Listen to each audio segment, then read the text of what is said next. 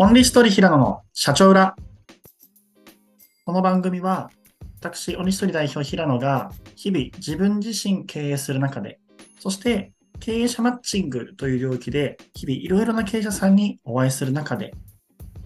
得た様々な知見や最新の情報というところを、社長の裏側というテーマにのっとってお話しさせていただく番組です。週に1回、毎週火曜日に配信している番組になっていますので、皆様どうぞ聞いていただいてよければ、チャンネルフォローいただけると幸いです。はい。ということで、今回は、まあ、弊社オンリーストーリー10周年に伴う、えー、特別企画として、えー、弊社執行役員 CFO の小沢に来てもらっています。えー、小沢さん、今日じゃよろしくお願いします。よろしくお願いします。よろしくお願いします。はい。で、実際に今回も、えーと、10周年の特別企画として、実際に、まあ、これまでの経緯だったりですとか、逆に今どういうことを考えているかや、まあ、今後についてのところだったり、まあ、いろいろとちょっと、まあ、根掘り葉掘りじゃないですけど、聞かせてもらえればなというふうに思っているので、よろしくお願いします。そしたら、最初に、まだこう、小沢のことを知らない人もいるかなと思っていますので、小沢の方から、ま、簡単にこう、これまで経歴だったりですとか、ちょっと自己紹介してもらえればなと思います。はい。えっ、ー、と、改めまして、えー、オンリーストーリーで今、執行役員 CFO として、えー、やらせていただいてます、小沢、えー、と申します。まあ、フルネームで言うと小沢和義ですね。えーまあ、これまでの経歴で言うとですね、まあ、今、オンリーストーリーが、まあ、社会人経験としては3社目で、えー、最初はですね、監査法人に勤めていました。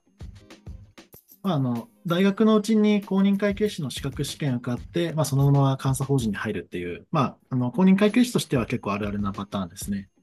でそこで、まあ、監査法人で7年半勤めて、で退職して、2社目がですね、まあ、同じような IPO 準備会社に勤めて、2年か3年ぐらいだったかな、ちょっと歩むんですけれども。で、そこを経て、え今、オンリーストーリーに至るというところです。オンリーストーリーとしては今、え3年過ぎたぐらいかなと思います。よろしくお願いします。ありがとうございます。よろしくお願いします。そしたら最初はまず、まあ、これまでのこう経緯みたいなところとかをちょっといろいろ聞かせてもらえればなと思います。普段ちょっとカズさんって呼んでるので、ちょっとここからカズさんで呼ばせていただければと思うんですけど、まず改めてカズさんがオンリーストーリーに入ったこうきっかけとか、なんか動機とか、そのあたりのところをちょっと聞かせてもらえればと思います。そうですね。私がオンリーストーリーのことを知ったきっかけっていうのがですね、もう一言で言ってしまえば、もう前職の社長からの紹介というか、うんうんうん、そうですね、紹介なんですね。1社目で監査法人に勤めてたっていうこともあって、まあ、公認会計士の資格を持ってますということもあって、まあ、あの正直自慢じゃないんですけれども、まあ、ある意味、手に職があるみたいな形なので、まあ、正直、あの、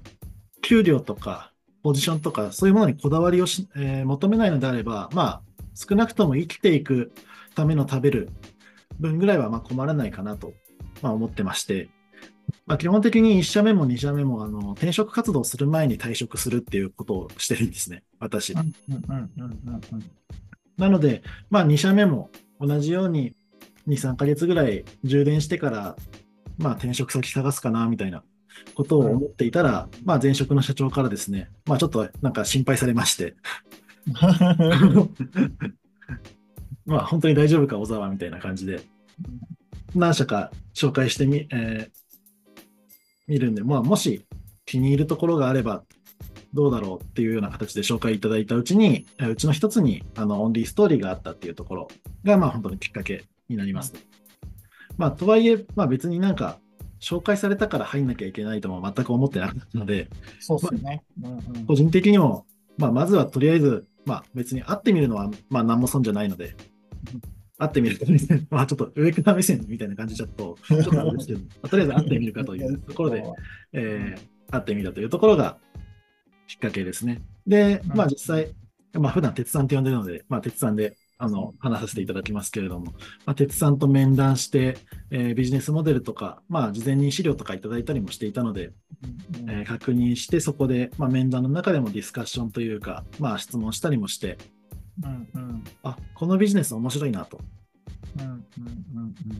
別に紹介だから100%受ける気はなかったけど、これなら面白そうだなと思ったのが、本当にオンリーストーリーに入るきっかけになったところになります。うんあありがとうございます。僕もなんかカズさんと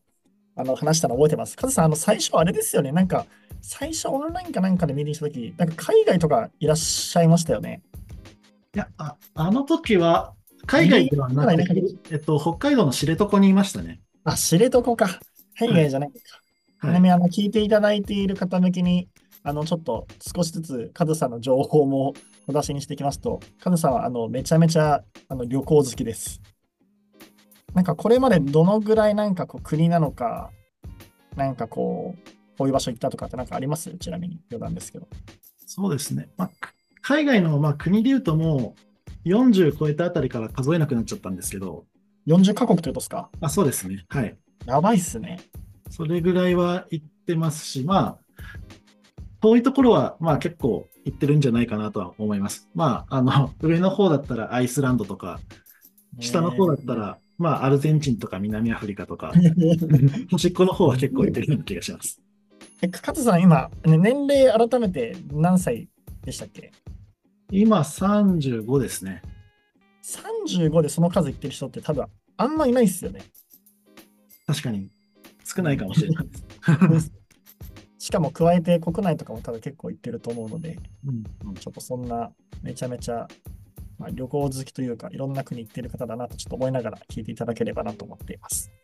で、あのちょっと話戻させていただきまして、まあ、そうしてこう、実際にいろんな、えっと、まあ、前職のこう、社長様に紹介いただいて、実際にこう面談やモデルさせていただいて、で、実際にこう、オンリーストーリーにこう、入社をしていくところだと思うんですけども、その入社していってから、なんかどういう業務とか、そういうのをしていったりしたのか、少しこう入社した後ぐらいとかのその業務とか、なんかその時になんかこう思ったこととか、そういうのなんかちょっと聞ければなと思います。入社した時は、まあ、管理部的なものがまだ会社に、まあ、ないと言ったらあれかもしれませんけれども、いわゆるあの一人バックオフィスみたいな形でうん。やってるフェーズだったので、まあまずは、まあ、管理部と呼べるものを作り上げる、うん。うん。組織を立ち上げるっていうところが最初の仕事だったかなとは思います。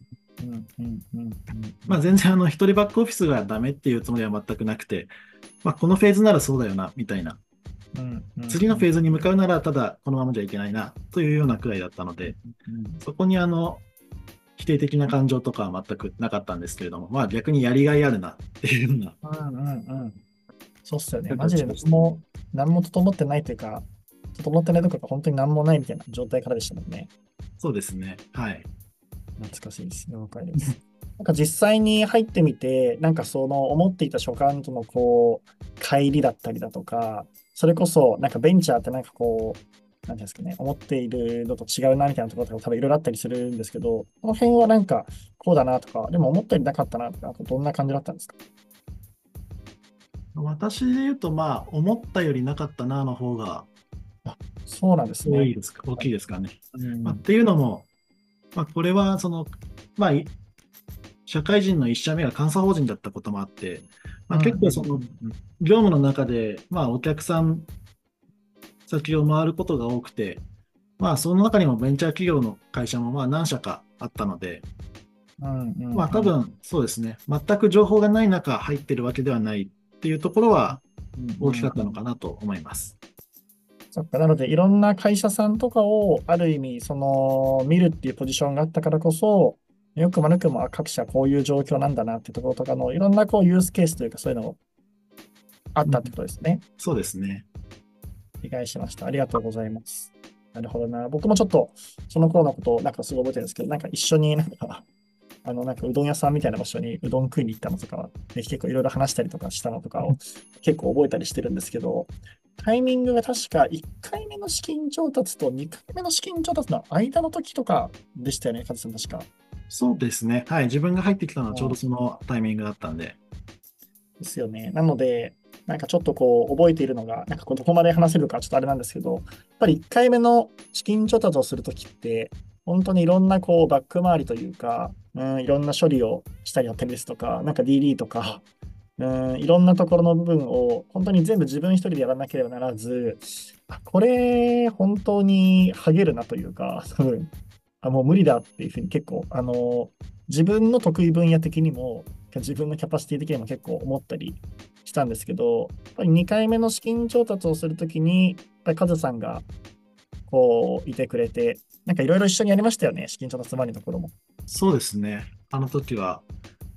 すごい、なんか夜中まで残ってやってたような気がしますね。そうですよね。本当になんかこう、ザ・ベンチャーな感じというか、なんかそういった形で一緒にこう資料作ったりなんなりっていうのをやっていって、本当になので、一個あそこの調達ができたのは、やっぱりこう、小沢の存在がやっぱすごいでかかったなと思ってたりするので、やっぱなんかその辺は結構印象に残ったりしてますね。はい。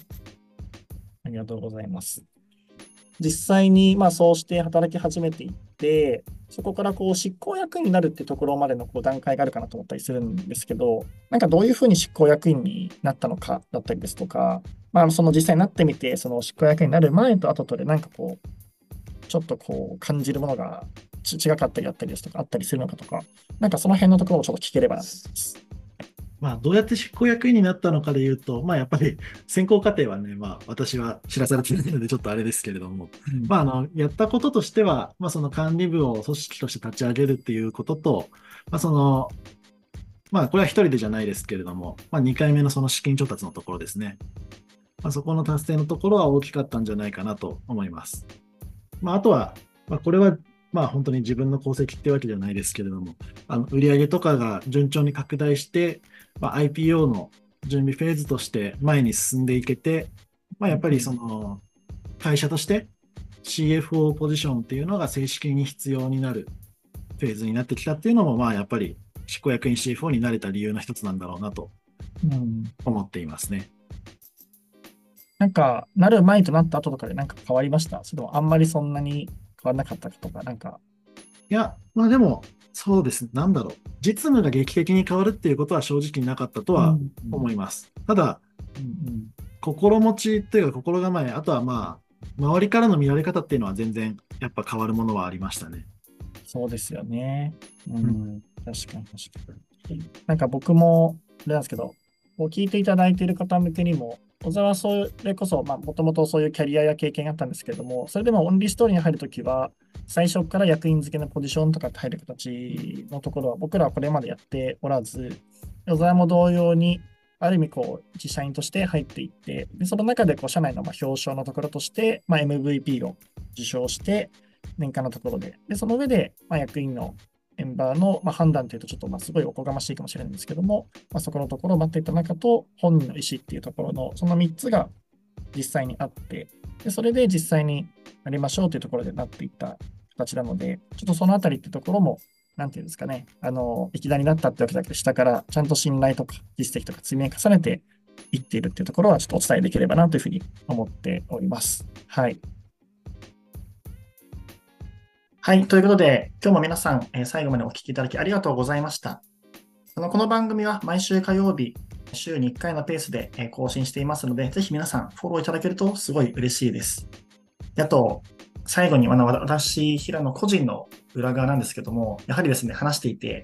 本当にこう、暗闇に向かってひたすら喋っている感っていうのがですね、正直とありますので、ぜひ、あの、聞いてこう思ったぞとか、そういうのがありましたら、SNS のシェアだったりですとか、あと私、あの、Facebook もやっていますので、フォローいただけましたら、基本的にそこでは経営者向けにとか、経営目指している人たち向けの情報を日々発信していますので、それでもフォローいただいたり、あのメッセージいただけたりすると、すごい嬉しく思っています。で皆さん今日もありがとうございました。